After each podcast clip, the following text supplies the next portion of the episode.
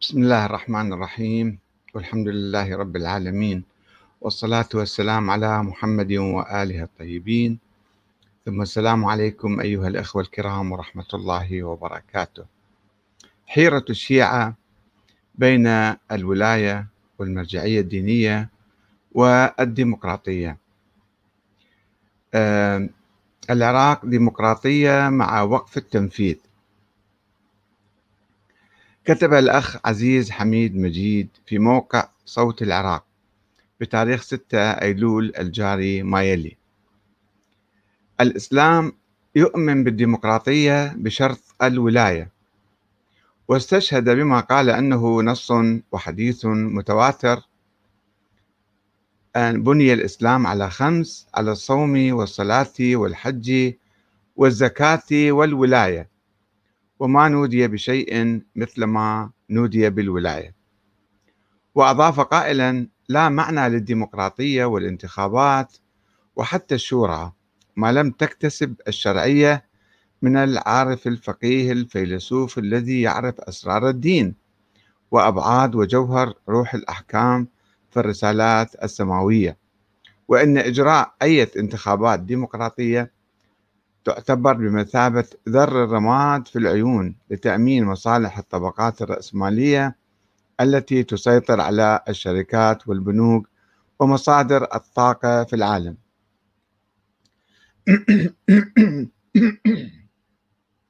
في الحقيقة لا أريد أن أناقش النقاط الأخيرة التي ذكرها أن إجراء الديمقراطية يعني ذر الرماد وأنها لتأمين مصالح الطبقات الرأسمالية. إحنا في العراق ما عندنا رأسماليين كبار عندنا رأسماليين ناشئين أو ناس جدد على المال العام. آه، لا توجد رأسمالية مثل ما توجد في أوروبا وأمريكا مثلا. آه، أريد أناقش فقط النقطة الأولى أنه لا ديمقراطية إلا بشرط الولاية يعني بشرط الارتباط بالمرجعية. فأقول إن الحقيقة أن أصحاب نظرية الولاية والإمامة يعني بمعنى آخر الإمامة الإلهية أصحاب هذه النظرية قديما وحديثا لم يكونوا يؤمنون بالديمقراطية ولا يؤمنون بها حتى الآن. ويعتبرونها وكانوا يعتبرونها مناقضة للولاية مئة بالمئة. مناقضة للولاية التي يتحدث عنها الحديث آه، المنسوب للإمام محمد الباقر. أن بني الإسلام على خمس والصلاة والصيام والزكاة والحج والولاية. والولاية أهمهن.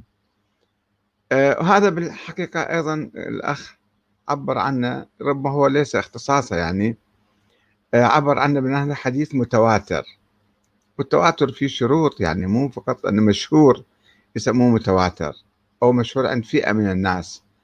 المتواتر يعني مقطوع فيه عند كل العالمين عند كل الناس مثلا آه، مسلمين وغير مسلمين. إذا اعترفوا بشيء معين يسموه هذا متواتر. وإذا كان في شك أو في نقاش أو في جدل هذا ما يسميه متواتر. حتى لو كما يقول الشيخ المفيد لو مليون واحد رواه ألف ألف ما يعتبر هذا الحديث متواتر. ولكن بعض الأخوة يعني من المختصين وغير المختصين يعني من الحوزويين وغير الحوزويين دائما يلصقون صفة المتواتر بأي حديث يعجبهم أو يردون يعني يستدلون فيه. إذا فهو خبر آحاد. لم تثبت حتى نسبته للإمام الباقر لأنه مثلا جاي الكليني في الكافي يروي بعد 200 سنة من الإمام باكر. كله عن فلان عن فلان عن فلان. يعني مو حديث متصل وأكيد و... ورا 200 سنة حديث شفوي. ينقل عن الإمام باكر توفى سنة 114 والشيخ الكليني توفى 329 آه، الحدود يعني.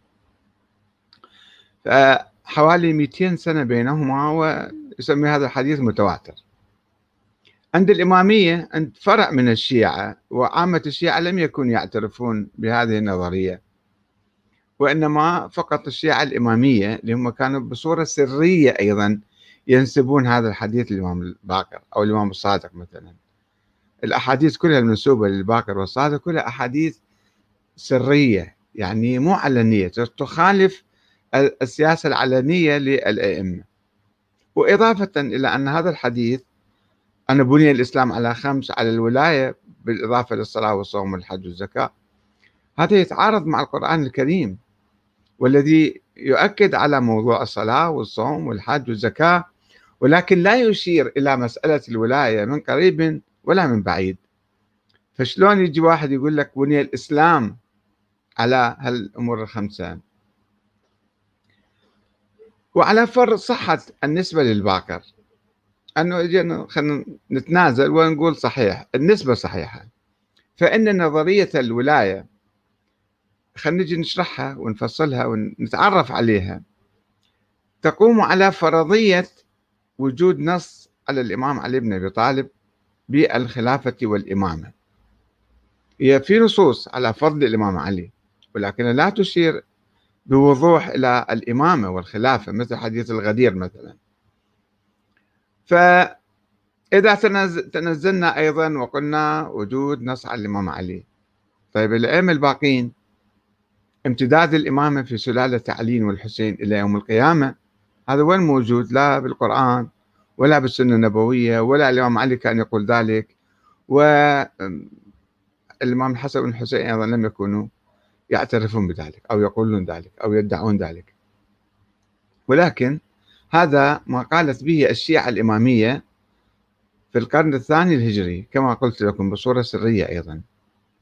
قالت أنه الإمامة بالنص واحد بعد واحد سلالة عمودية وراثة عمودية إلى يوم القيامة الإمامة الحكم يعني والخلافة.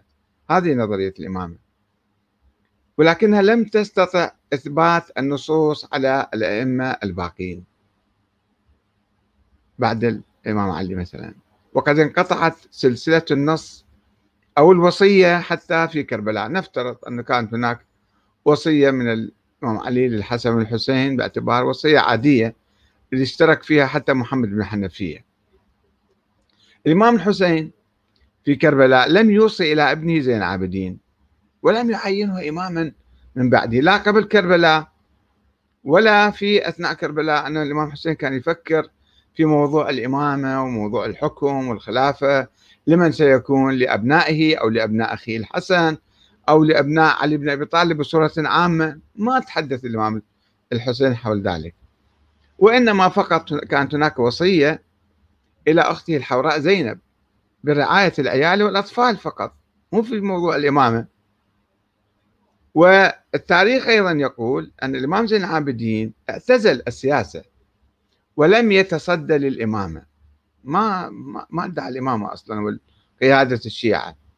ولذلك قام الشيعة باختيار أحدهم زعيما لهم هو الصحابي سليمان بن صرد الخزاعي. اجتمعوا شيوخ الشيعة في الكوفة واجتمع رأيهم على انتخاب هذا الزعيم. قائد حركة التوابين. وقاد حركة وقاد الشيعة بعيدا عن زين العابدين وعن أي إمام من أبناء علي أيضا. وعندما قتل الصرد وكل التوابين قتلوا طبعا ذهب الشيعة إلى الإمام محمد بن الحنفية. فقالوا بإمامته وهي يسموها المرحلة الكيسانية. وبعد ما توفى الإمام محمد بن الحنفية ذهبوا إلى ابنه أبي هاشم عبد الله اسمه. هذا أصبح إمام الشيعة الأكبر في نهايات القرن الأول الهجري. هذا كان ما كان يعرفون نظرية الإمامة هذه اللي الآن إحنا نعرفها مثلا. ولم يستطع الشيعة الإمامية الانتقال من سلالة ابن حنفية. طبعا بعد أبو هاشم أيضا آه، ابن ادعى هذا أو أخوه. ولم يستطع الشيعة الإمامية. الانتقال من سلالة ابن حنفية وربط إمامتهم بزين العابدين. أنه اللي إجوا بعدين يعني الإمام الباقر أو الصادق أو الكاظم. كيف يربطون آه، آه، الإمامة سلسلة الإمامة بالإمام علي؟ ويأخذوها من الكيسانية. بحياكة قصة قصة أسطورية في الحقيقة. آه، تدعي أن الحجر الأسود تكلم وسلم على الإمام زين العابدين وعينه إماما. في قضية ينقلوها بعض المؤرخين الشيعة للكليني والصفار في بصائر الدرجات وعلي بن بابويه الصدوق في الإمامة والتبصرة من الحيرة. هاي قصة ربما تكون مختلقة في القرن الرابع أو في القرن الثاني أو الثالث أنه حاكوها حول الإمامة. أنه كيف يربطون إمامة الباقر بالإمام آه الإمام علي ثم تنتقل الإمامة. فقالوا أنه هم نفس الرواية اللي يروها تثبت أنه آه، محمد الحنفية آه، طلب من زين العابدين أن يواليه ويبايع وقال له أنت ما لا يوجد عليك ناص ولا وصية ولا شيء فأنا أفضل من عندك أنا أكبر من عندك أنا عمك فتعال اتبعني. فقال له زين العابدين لا الإمامة مو هكذا الإمام من الله و آه، تفضل أجيب لك معجزة. راحوا تحاكموا الحجر الأسود. هي قصة أصلا لم لم تحدث يعني. وعلى أي حال الإمامية صنعوا هاي النظرية نظرية الإمامة ومشت حوالي 100 سنة تقريبا. من القرن الثاني إلى أواسط القرن الثالث. الأئمة الأربعة الأخيرين يعني إمام الرضا الجواد الهادي العسكري كلهم كانوا يعني متحالفين مع السلطة العباسية مع الخلفاء العباسيين. ما كانوا يدعون الإمامة أنه إحنا الحق إنا وإحنا لازم نحكم. يعني كانوا علماء في كنف الدولة العباسية. ومسالمين كانوا معها لم يرفعوا السيف ولم يطالبوا بعكس الأئمة الزيدية اللي كانوا دائما يعني يسوون ثورات وحركات آه، تمرد ويطالبون بالحكم إلهم. فرغم هذه المسيرة وصلت نظرية الإمامة انشعبت طبعا كما تعرفون إلى إسماعيلية وإلى موسوية أبناء جعفر الصادق. وإسماعيلية استمروا بالخفاء إلى أن ظهروا وأقاموا الدولة الفاطمية الموسوية هذه السلسلة المعروفة بالاثنى عشر وصلت إلى طريق مسدود بوفاة الحسن العسكري دون أي حديث لا عن وجود ولد له ولا عن مصير الإمامة. فانتهت نظرية الولاية الإلهية. عمليا انتهت وثبت فشلها بعد مخالفتها للقرآن الكريم والسنة النبوية والعقل والواقع. ولم ينقذها كان انتهت تلاشت بالحقيقة. أكثر المؤمنين بها تفرقوا عنها وانتقلوا لحركات أخرى وأحزاب أخرى. ولم ينقذها إلا قول فريق من الشيعة بوجود الإمام الثاني عشر محمد بن الحسن العسكري آه، الغائب الذي لم يظهر منذ ذلك الحين رغم مرور أكثر من 1200 عام على دعوى وجوده. فعمليا هذه النظرية انتهت مع مع الزمن وأصبحت في يعني في متاحف التاريخ. وبالرغم من أن القول بوجود الإمام الغائب الثاني عشر كان فرضية فلسفية خيالية وهمية. فقد ترك الشيعة خلال هذه المدة بلا قائد ولا إمام. يعني ما صار لهم إمام بالتالي. الشيعة الاثنى عشرية ما عندهم إمام من الله لا من الله ولا من الناس. وكان فلاسفة الشيعة وفقهاؤهم ومنظروهم يحرمون إقامة الدولة فيما أسموه بعصر الغيبة. أن الإمام غائب موجود ولكن غائب. طيب ما هي فريضتنا؟ ننتظره. لا يجوز أن نقوم بأي حركة ثورية أو حركة سياسية أو نقيم دولة. ويرفضون كل ما يتعلق بالدولة من أحكام ضرورية مثل صلاة الجمعة مثلا أو إقامة الحدود أو أخذ الزكاة والخمس. كل شيء ما, ما, ما في دولة عندنا. يعني من نظرية مثالية أن الله سبحانه وتعالى يجب أن يعين الحكام إنا إلى أنه صفر صرنا. حتى حاكم عادي ما عدنا نقبل به لا يجب أن ننتظر هذا الإمام الغائب يعني نبقى بلا دولة بلا إمام بلا حكومة بلا سياسة. هذه نتيجة المثالية تؤدي إلى الصفر. كما يقول المثل العراقي المعروف آه، لو أموتن آه، لو آه، حكيم باشي لو أموتن. هذا الواحد كان مريض كما يجيبوا له أطباء ما يقبل بهم يقول أريد حكيم باشي مثل قديم بالعراق هذا. حكيم باشا يعني افترض وزير الصحة يجي يعالجني مثلا. يا عمي ما هو وزير الصحة ما يمكن يجيك. لا أنا لا أموتن. أنا مستعد أموت وما أتعالج على يد أي طبيب. نفس الشيء إحنا صرنا. أنه لو يجي الإمام المعصوم المعين من قبل الله لو ما نسوي دولة. ألف سنة بقينا هكذا. أه ويرفضون كل ما يتعلق بالدولة من أحكام ضرورية. ولكن بعض الفقهاء المتأخرين قاموا بثورة فكرية وبالتحرر من نظرية الإمامة والولاية الإلهية. حقيقة يعني الآن الشيعة آه، يعني خلص طووا. ذيك النظرية. وذلك بابتداء نظرية ولاية الفقيه. ولاية الفقيه يعني الفقيه ما يشترط فيه أن يكون معصوم ولا منصوص عليه من الله ولا من السلالة العلوية الحسينية. هذه النظرية تشكل طبعا نقيضا تاما لنظرية الولاية الإلهية المثالية. آه، ومن هنا طبعا تعرفون الإمام الخميني أقام الدولة أقام الحركة الثورية والدولة في إيران على أساس هذه النظرية. ومن هنا فلا بد من الاعتراف بخطل نظرية الإمامة الإلهية المثالية الخيالية الوهمية وقطع جميع الروابط والعلاقات معها وتصفية مخلفاتها. مخلفاتها ما هي المرجعية؟ المرجعية صارت هي تدعي أنها هي امتداد للإمامة. وهي عندها صلاحيات الأئمة وأكثر من الأئمة. عندها صلاحيات النبي وأكثر من النبي ربما. و آه، التي تعوق إقامة نظام ديمقراطي سليم. فيجيك واحد يقول لك لازم لا ديمقراطية الإسلام ما يقبل بالديمقراطية إلا أن تكون بشرط آه، المرجعية والإيمان بالولاية. لازم ذول يوقعون عليها حتى آه، تمشي هاي النظرية. إحنا نريد نظام يعني ديمقراطي سليم بعيد عن هيمنة ما يسمى برجال الدين. ما عندنا بالإسلام أصلا رجال دين ولا مرجعية دينية. الذين يدعون أنهم نواب الإمام المهدي العامون والحكام الشرعيون وولاة أمر المسلمين. مناصب كبيرة ماخذيها المرجعية بادعاءات فارغة بدون أي دليل شرعي. وكل ذلك بلا دليل من القرآن أو السنة النبوية. وإنما استنادا إلى فرضيات آه، وهمية. سلسلة من الفرضيات الوهمية الخيالية. الإمامة وجود الإمام الثاني عشر فرضية النيابة العامة فرضية العلم والأعلمية كلها فرضيات وهمية ما لها حقيقة. فلا يمكن أن نصادر حق الشعب في الحرية والديمقراطية وانتخاب ممثليه الشرعيين حسب الدستور مثلا اللي وضعناه. أو نقيم نظاما ديمقراطيا مع وقف التنفيذ.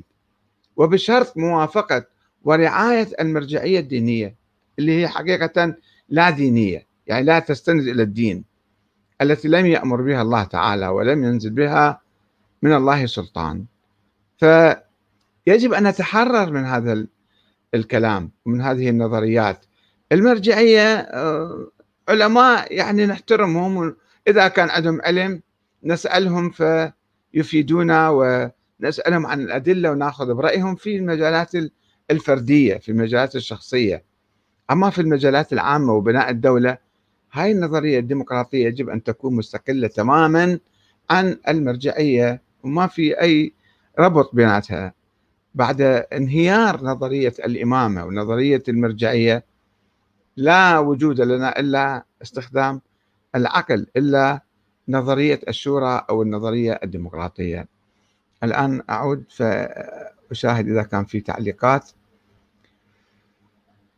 في تعليقات كثيرة يبدو آه الأخ علي العباس يقول لا حيرة ولا بطيخ. لكل زمان حجة نواليه ونقتدي به من أئمة أهل البيت.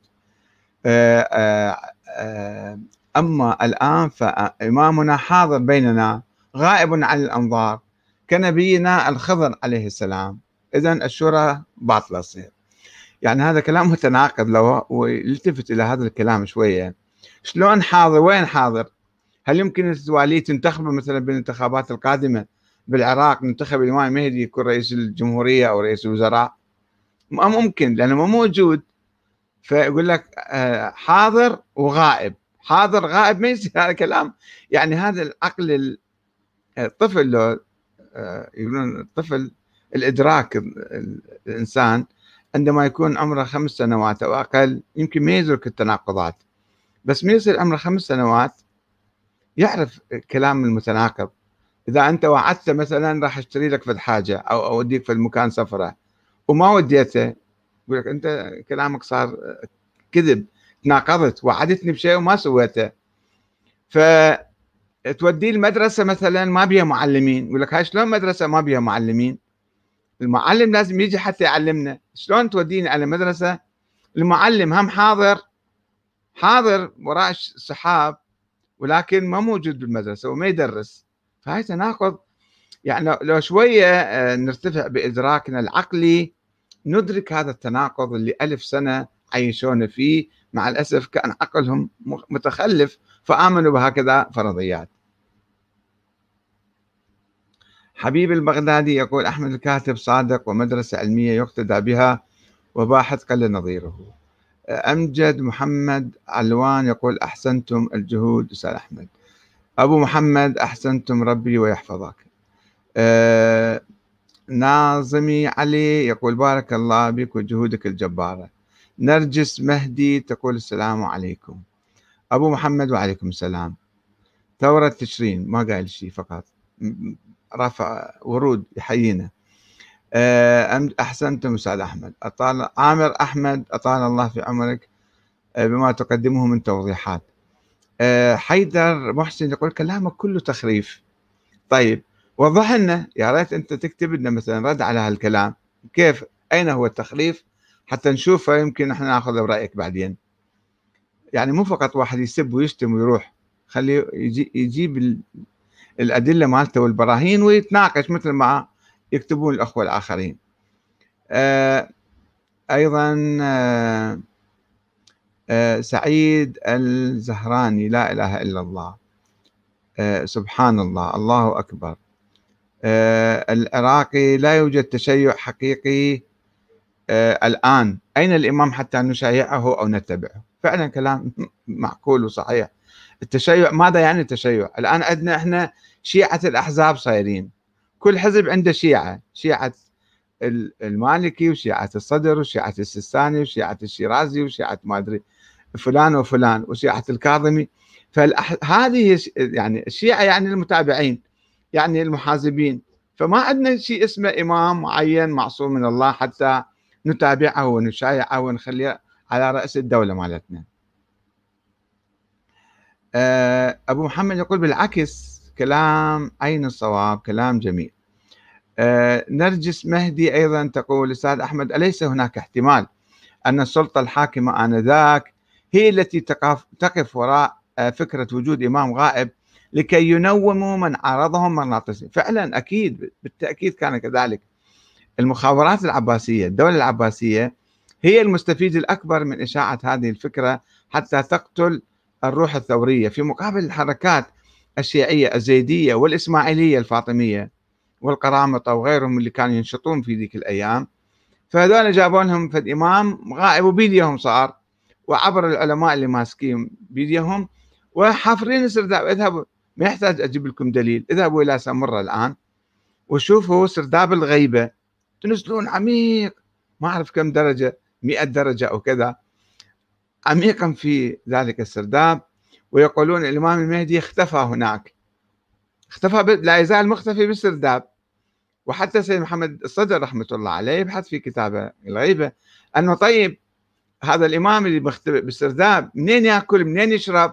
هو معجزة من الله تعالى. يأكل ويشرب معجزة من الله تعالى. لاحظوا شلون نبرر الأساطير. والخليفة العباسي الناصر لدين الله في القرن السابع كان هذا السادس السابع بينهما هو الذي حفر هذا السرداب ووضع اسمه على آه، باب السرداب وعلى المنبر تحت في هذا السرداب. يعني الخلفاء العباسيون يستفيدون وأي حاكم ظالم الآن إذا واحد اعتنق بهاي الفكرة يقول له اي نعم نعم فكرة مخدرة خدرت الشيعة ألف عام. بنظرية مثالية وهمية يعني جيروها واستغلوها حتى يثبتون ما يردون ويبقون عروشهم على هذه الأساطير وعلى هذه النظريات. آه آه نعم. آه سعيد الزهراني أستطيع آه عفوا آه ما ثورة تشرين ما رأيك أستاذ أحمد أن سبب خذلان ثورة تشرين هي الطائفية واعتبار الكثير من الشيعة المستفيدين من هذا النظام وغير المستفيدين من الحكم شيعي ولا يجوز الخروج عليه؟ في الحقيقة هذا ربما سبب من الأسباب وهناك أسباب أخرى داخلية وخارجية و آه، يعني الإعداد للتغيير السلمي ضروري في الحقيقة وتحديد الأهداف يعني بدل ما نروح على بعض الأشخاص أو نروح بعض الأحزاب يجب أن نفكر آه، في جذور الفساد والفشل في هذا النظام حتى نصلحها. وأنا في نظري آه، جذر الفساد هو أن النظام ضعيف الحكومة ضعيفة المحاصصة الحكومة القائمة على المحاصصة. لا تستطيع أن تحسم بأي شيء وأن تتابع أي شيء. ورئيس مجلس الوزراء مو رئيس وزراء. رئيس مجلس الوزراء هو لا حول له ولا قوة. بالتالي لا يستطيع أن يقوم بأي شيء. لو كان عندنا نظام رئاسي منتخب من الناس يعني رئيس واحد الشعب العراقي يجمع عليه بأكثرية الأصوات ينتخب ويشكل له هو حزب وطني ديمقراطي بدون طائفية وبدون قومية وبدون عنصرية يحكم بقوة البعض يقول نحن نحتاج هذا النظام فاشل ونحن نحتاج إلى آه، حكومة عسكرية انقلاب عسكري يرحبون بأي انقلاب يحدث في أي مكان بالأرض. هذا خطأ. الديمقراطية والحرية وحق الناس في انتخاب الإمام ومراقبته ومحاسبته ونقده وتغييره في ظل النظام الديمقراطي هذا هذا تطور عظيم جدا ونعمة من الله تعالى. يعني إحنا الآن وصلنا إلى النعمه ولكن ما نقدر ما قادرين نهضمها كما يقول المثل العراقي. الله يعطي جوز اللي ما عنده سنون مثلي أنا اللي ما عندي سنون. ف يعني إحنا لازم نعزز هذا النظام.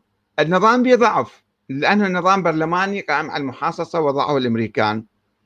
يجب أن نتحرر ونستقل من هيمنة أمريكا حتى نستطيع أن نعدل هذا الدستور. ونقيم دستورا رئاسيا قويا حاكما قويا منتخبا من الناس بصورة مباشرة يكون مسؤول أمام الناس ويكون هو يتابع القضايا. فهنا يستطيع أن ينجز يستطيع أن يحاسب أن يتابع برامجه. هذه هذه القضية الرئيسية التي يجب أن نركز عليها الآن. الآن إحنا في عشية انتخابات قادمة بعد شهر تقريبا. بحاجة مو مو نقاطع الانتخابات، المقاطعة عملية سلبية. طيب قاطعنا شو يصير هم ينتخبون اللي يردوا وما حصلنا شيء إحنا. يجب أن نعمل من أجل آه انتخاب أشخاص أكفاء، إذا كنا ما نثق بهؤلاء أو ببعضهم أو بمعظمهم فيجب أن نطرح آه نجتمع مع بعض ونطرح آه نوابا إحنا نثق فيهم ونركز عليهم حتى هم يقوموا بالتغيير. أو نلزم هؤلاء النواب القائمين أنه يتعاهدوا وطبعا إذا كان آه، إذا كانت الانتخابات على ضوء الدوائر الضيقة الدوائر الضيقة اللي هذه أفضل من الدائرة العامة لأنها تربط النواب بالناس والناس يعرفون هذا النائب راح يطلع من منطقتهم ويجون يعني آه، ياخذون تعهد من عنده على أن يقوم بكذا وكذا وكذا وكذا. فهو راح يلتزم وهم يحاسبوه. مو واحد آخر برا خارج البرلمان يرفع هذا النائب. مثل ما الآن عندنا السيد مقتدى الصدر السيد عمار الحكيم السيد السيستاني السيد الفلان. يعني الناس آخرين يشكلون قوائم ويقولون تعالوا انتخبوا هؤلاء وهم يدعموهم. وأي واحد يخرج عن إطارهم ما ي... يعني خلص فصلوا. فنحتاج أن نكون إيجابيين ما نكون سلبيين ننسحب. الانسحاب مو حل. يجب أن نكون حاضرين بالساحة والشعب كله يكون حاضر بالساحة. يضغط على هؤلاء حتى هؤلاء النواب أقصد حتى يقوموا بالإصلاح. إذا إحنا انسحبنا يبقون النواب لعبة بيد أصحاب القوائم ورؤساء القوائم وبالتالي ما راح نستفيد شيء وهذا النظام يفشل ويستمر في الفشل. مو فقط يكفينا والله النظام فاسد النواب حرامية النواب ما هذا ما يكفي هذا مو صحيح. يعني يجب أن نقوم بحركة إحنا نشعر بواجبنا كل إنسان يأمر بالمعروف وينهى عن المنكر ويهتم بالمصالح العامة ومصلحة البلد وبالتالي يكون ضاغط. ونكتب ونتكلم بالفيسبوك ونحكي ونخاطب الناس ونتكلم بيناتنا ونروح على النواب حتى نكون جو جديد ضاغط على هؤلاء أن يلتزموا بمصلحة الشعب وأن يفوا بوعودهم.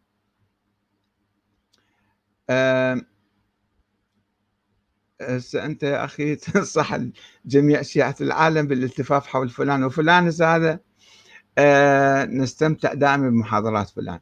ديمقراطية مضحكة. الدجال الأعور السفياني للمغفلين. سلام يا عراق اسمه. أه أه أخ يوسف صلاح الدين يقول الديمقراطية هي حكم الشعب بالشعب والحكم بغير ما أنزل الله. هذا يبدو أخ سلفي دائما يراسلنا ويتابعنا من السعودية يمكن الله أعلم. يعني طيب الديمقراطية حكم الشعب بالشعب والحكم الدكتاتوري الإستبدادي حكم شخص واحد ضد الشعب وضد الله وضد القيم الإنسانية. يقتل ويذبح ويسرق وينهب ويفعل ما يشاء. باعتبار أنه ولد يطبق الشريعة. يعني هذا أسوأ. الحكم الديمقراطي إذا كان الشعب موجود يراقب الحاكم ويحاسبه وأيضا آه، يغيره راح يكون أقل خطرا وأقل ابتعادا عن الدين وعن القيم الإنسانية وعن الحكم المطلق المستبد أسوأ بكثير من الحكم الديمقراطي. وما الله ما ما عيننا الإسلام قوانين وقيم ومبادئ وأخلاق وعقائد طبعا. لا يوجد في الإسلام نظام حكم. نظام حكم يجي من العقل. العقل يقول بالشورى والقرآن أيضا يؤكد مبدأ الشورى. فإحنا ناخذ مبدأ الشورى ولكن بعض الأخوة بعدهم ما فاهمين شنو معنى الديمقراطية وشنو معنى الاستبداد أو يدافعون عن الاستبداد بمهاجمة الديمقراطية بصورة عامة ومطلقة. آه، سلام يا عراق يقول الديمقراطية مضحكة. طبعا الديمقراطية فيها أخطاء. الآن التجربة مالتنا تجربة هشة. لا إحنا ثقافة ديمقراطية عندنا ولا مسؤولية عند الناس. الثقافة الديمقراطية تحتاج أن الشعب كله يؤمن هو هاي الحكومة تابعة له وهو آه، يعني يحاسبها. طبعا تعرفون أنتم في مثلا في بريطانيا عندما نمت الديمقراطية وتطورت الحكومة كانت تأخذ ضرائب من الناس فدافعوا الضرائب. كانوا يقولون طيب وين تروح الفلوس هاي؟ وين تصرف؟ يحاسبون الحكومة وبالتالي صار عندهم صارت عندهم روح ديمقراطية لمحاسبة الحكام. إحنا الحمد لله رب العالمين عندنا خيرات ما شاء الله من الله. عندنا نهران في العراق دجلة والفرات وأنهر أخرى وعندنا نهر ثالث اللي هو نهر النفط والثروات وعايشين. وما عندنا شغل بالحكومة. الحكومة إيش ما تسوي؟ الحكومة الحكومة ما تجي يمنا ما تأخذ ضرائب من عندنا وإحنا ما علينا بيش ما نسوي خلي نسوي. فالديمقراطية أيضا تنشأ في ظل إذا الشعب هو قدم ضرائب وبعدين يفكر وين تروح الضرائب هذه. خلي إحنا نتابع الحكومة. عندنا خلل في بناء الديمقراطية. الديمقراطية تنشأ من أعماق الشعب مو تنزل بالباراشوت. إحنا ديمقراطية نزلت بالباراشوت 2003 و ما نعرف بعدنا ثقافة بالديمقراطية ما عندنا. ما عندنا إيمان بالديمقراطية. ما عندنا إيمان بالديمقراطية. عندنا إيمان بالمرجعية. المرجعيه هي قيادتنا. وننتخبها بصورة غير ديمقراطية. نتبع وراء أي واحد طلع نسير وراء من دون معرفة برامجه وأفكاره وعقيدته ومثلا أعماله. على أي حال. ف آه، يعني يمكن واحد يقول أعور الدجال. يعني بعض النواب أو المرشحين طبعا من صنف أعور الدجال لأنه يكذبون على الناس يعدوهم بأشياء وعندهم إعلام ويحاولون أن يهيمنوا على الناس. ولكن بوعي الشعب وتفتحه سوف يسقط هذا الأعور ويبحث عن الإمام المهدي. الإمام المهدي أو النائب المهدي أيضا الوزير المهدي المسؤول المهدي المحافظ المهدي. نحتاج أئمة مهديين أئمة مهديين عندما نكون نحن أيضا مهديين ننتخب الحكام المهديين. عندما نكون نحن نبحث عن مصالحنا الخاصة بأي طريقة كانت فيمكن نوالي هذا نوالي ذاك من الحكام غير المهديين. نعم. نور الهدى تقول وضع الضوابط المهمة لفائدة المجتمع. غسان فريمان يقول السلوك إذا حاربته سيتمسك به صاحبه. إنما إذا غيرت التصور يتغير السلوك مباشرة. لذلك إن المجتمع بقادته العشائرية والحزبية تصوراتها تخاريف كما تشير حضرتك فما ترجو منهم يعني بالتالي لازم إحنا ثقافتنا شوية نطورها. آه، محمد عبد الله يقول السلام عليكم أستاذ أحمد استمر بارك الله فيك. في تنوير الناس وإنارة الطريق لهم رحم الله والديك. شكرا جزيلا. حسن ظنك هذا. آه آه سلام يا عراق. واحد اسمه سلام يا عراق. يقول من يقدر يحاكي شرطي؟ بل حتى هذا العمل البسيط يعني بعد الديمقراطية ما عد ما مطبقيها عدل. الديمقراطية أن تنتقد أكبر واحد وأصغر واحد. أنت عندك حرية. آه آه مروان كذا يقول هل عفوا يعني ما نقلت الكلمات. آه آسف يعني خبرتي التكنولوجية شوية ضعيفة. آه، آه، كان المفروض أنقل كل الكلام اللي أقوله. يقول هل توجد آه، أي فرصة لإنهاء تغول المراجع على مؤسسات الدولة التنفيذية والتشريعية بدون عنف وقمع؟ طبعا يمكن بالثقافة. إذا نريد نستخدم العنف وما لازم نستخدم العنف بالثقافة أنه خلص المرجع ما له حق أن يتدخل في السياسة إلا إذا انتخبوه الناس. إذا انتخبوه ودخل بالمجلس البرلمان فمن حقه أن يقول ما يشاء. آه نعم. آه ال... يقول أحفاد آل البيت يريدون الركوب على اسم جدهم الرسول واستبعاد الناس آه، إلى يوم القيامة. ومن يحاول أن يحرك عقله يتهم بأنه ناصبي عدو آل البيت ويتم التنكيل به. يعني هذا على الشرائع فد واحد قال فد كلام يا أخ راضي ما معناته أنه الآن هكذا الأمور. والمسألة لا تتعلق بأحفاد آل البيت المسألة تتعلق بالناس.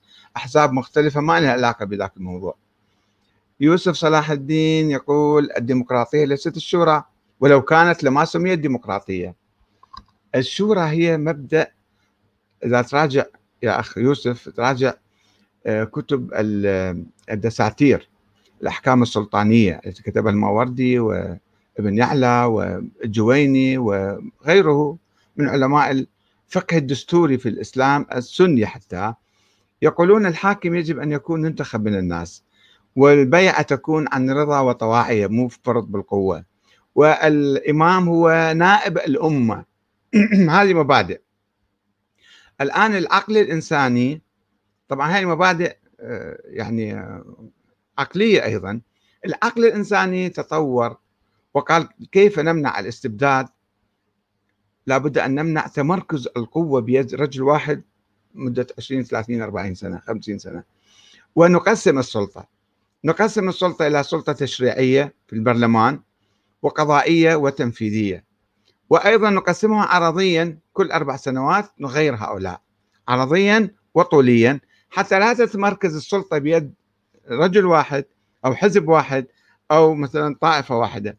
فهذه الديمقراطية ما تختلف عن الشورى ولكن الثقافة الإعلامية السعودية والسلفية والوهابية دائما تعادي الشورى وحق الأمة في انتخاب الإمام ودائما يقولون الديمقراطية كفر وإلحاد وشرك وكذا حتى يمهدون للاستبداد المطلق في بلادهم مع الأسف الشديد. آه عبد الله يجب الاستمرار في تثقيف الناس لتغيير مسار حياتهم إلى الأفضل لأن الناس عقولهم مغسولة بأفكار مغلوطة أنشأها أناس مرضى نفسيين. الأخ فالكون كذا والله الشيعة حرام أنتم تحكمون. هذا سب وشتم مع الأسف الشديد. أه أه نعم. أنا أستعيد بعض الكتابات القديمة التي لم أظهرها على الشاشة حتى هذا الأخ يقول علي عباس لكل زمان حجة نواليه ونقتدي به ما عندنا هو الإمام حاضر وغايب هذا كلامه كان.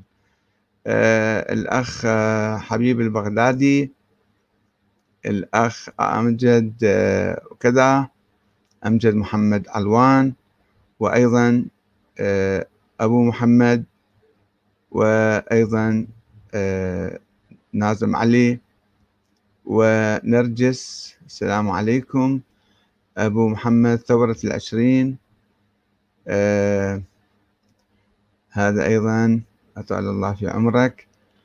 آه كلامك كله تخريف هذا حيدر آه محسن.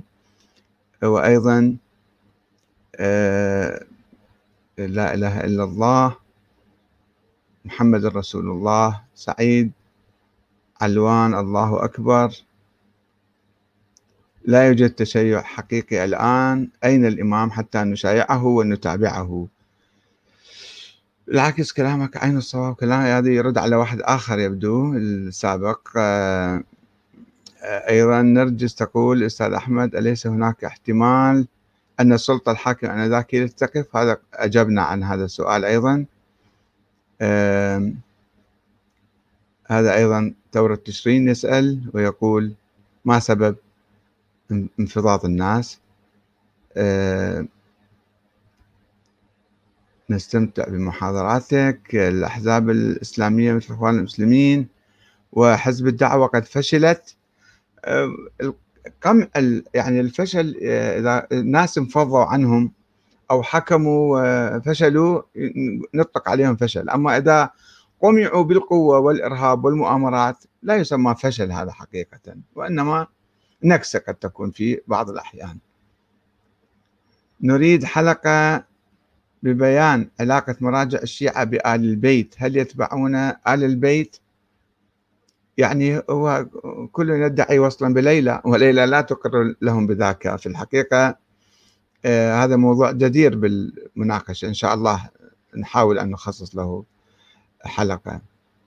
نور الهدى السلام عليكم. نور الهدى الحل السلمي أفضل للجميع.